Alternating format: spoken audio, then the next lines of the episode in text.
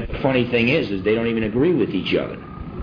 So, um, uh, I mean, you got guys going to quantum physics to try to prove that the universe does, doesn't really need an absolute beginning, but there is no standard theory of uh, agreement uh, in the uh, field of uh, quantum physics. I mean, there's just there's so many different views; they all contradict one another. So, uh, but whatever the case, um, I think when everything's said and done, it's an appeal to authority. You know, like the, the four big guns that I mentioned: Nietzsche, Russell, Ayers, uh, Sartre.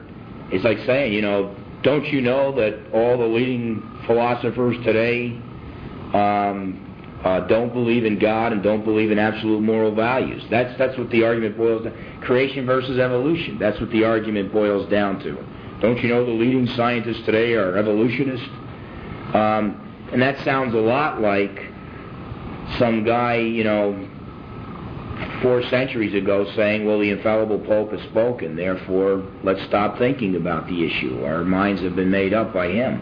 And um, so uh, uh, whatever the case, um, it, it, it's almost like, yeah, you can throw out all these contradictions, but Russell was a genius, he agreed with me.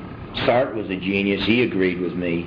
And you can't name any big name philosopher who, that's living today, but you know, and that two two things to respond to there. If you are a world-class philosopher like William Lane Craig, and you are a Christian like Craig is, automatically you're not part of the big-name philosopher social club. Automatically you get dropped down to the level of the Neanderthals, um, because those are the, you know, the anti-Christians are the guys with the power right now. Um, secondly, I think you could show that Uh, non-theists, those who deny the existence of a personal God, uh, uh, the twentieth century uh, is an aberration in the history of philosophy. And we're, we're, we're starting to see that right now, that uh, uh, usually your philosophy professor or the chairman of the philosophy department is an atheist. Uh, however, all the young guys that are getting hired as assistant professors and associate professors are usually a lot closer to pantheism, or are at least postmodernists who are open to mysterious spiritual explanations uh, that their, uh, uh, the head of their departments are not open to. And, and so uh, as soon as those guys die out, the, the atheist dinosaurs die out, the, the question isn't going to be, uh, is there a God? The question is going to be, which God is the true God? Um, But, uh, but if you look at the history of philosophy, though not all uh, the great philosophers were Christians, uh, a very high percentage of them, Plato, Aristotle, um, the, the Christian philosophers, even guys like Immanuel Kant, David Hume, um, most of the great thinkers that these guys, the atheists, turned to for their arguments against Christianity still did believe in the existence of a personal God. It was never considered, throughout the history of philosophy, atheism or agnosticism were never considered um, rational worldviews because they lacked the explanatory power. Uh, it's only in this century that um, that uh, the history of philosophy has stooped to that level.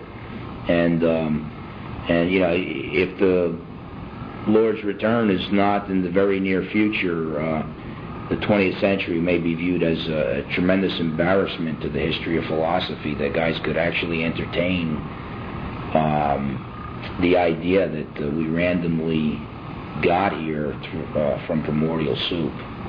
But uh, any other questions? And how about the view of a great Chinese philosopher who uh, thought that um, there is a moral standard, but the moral standard follows nature, so we don't need to have God. Mm-hmm, mm-hmm. Yeah, and uh, the question there, very good question about the the great uh, Chinese philosopher. Are you talking about Confucius, or, or are you talking about just philosophers? Oh, okay, yeah, Lao Tzu, and uh, um, yeah, and uh, basically arguing that there is uh, an absolute moral standard, basically, uh, although uh, it does not have to be anchored in God.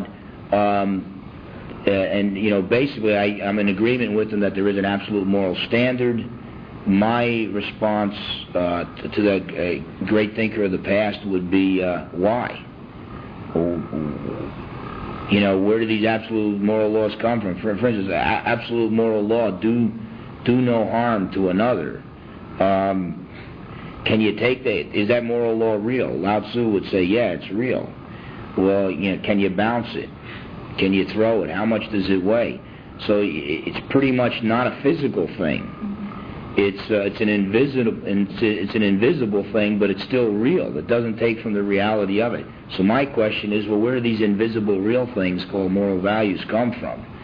My answer is uh, uh, the invisible, eternal, unchanging mind of God.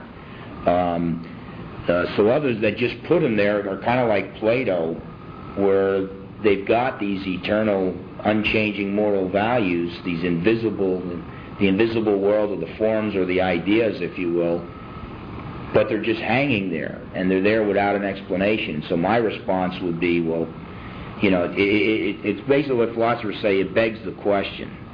Somebody said, well, they're just there. Why? Why are they there? Um, you know, and philosophy is supposed to be a search for explanations, a search for the reasons why things are the way they are. And uh, it just seems to me that if a man honestly makes that search, he always ends up in the throne room of God, and a lot of people don't like hanging out there, so we don't always go where the evidence leads us. And so some, sometimes we just we say, oh yeah, there's absolute moral values, and then we walk into the throne room of the absolute moral value, uh, absolute moral lawgiver. We don't like being there, so then we have two options: either throw out the absolute moral values and pretend they don't exist until somebody wrongs you, or admit that they do exist, but just stop stop our search for truth at that point. Don't go any further. That's what Bertrand Russell was trying to get us to do when he said the universe is just there. So I would agree with that, that great Chinese tradition that there are moral values. I, I would just ask the question why, and I think ultimately uh, the big explanation um, is, you know, in the beginning God created the heavens and the earth, and part of the heavens and the earth are these things, you know, moral values that flow from his mind. Actually, the, the moral values aren't even created. They they naturally flow from his nature throughout all eternity. But, uh, um, okay, any other questions? Uh, I thought I saw another hand that was up at one time. Okay, uh, I don't know if uh, if you want to just open it up to just informal fellowship or, or that type of thing, and but uh, but.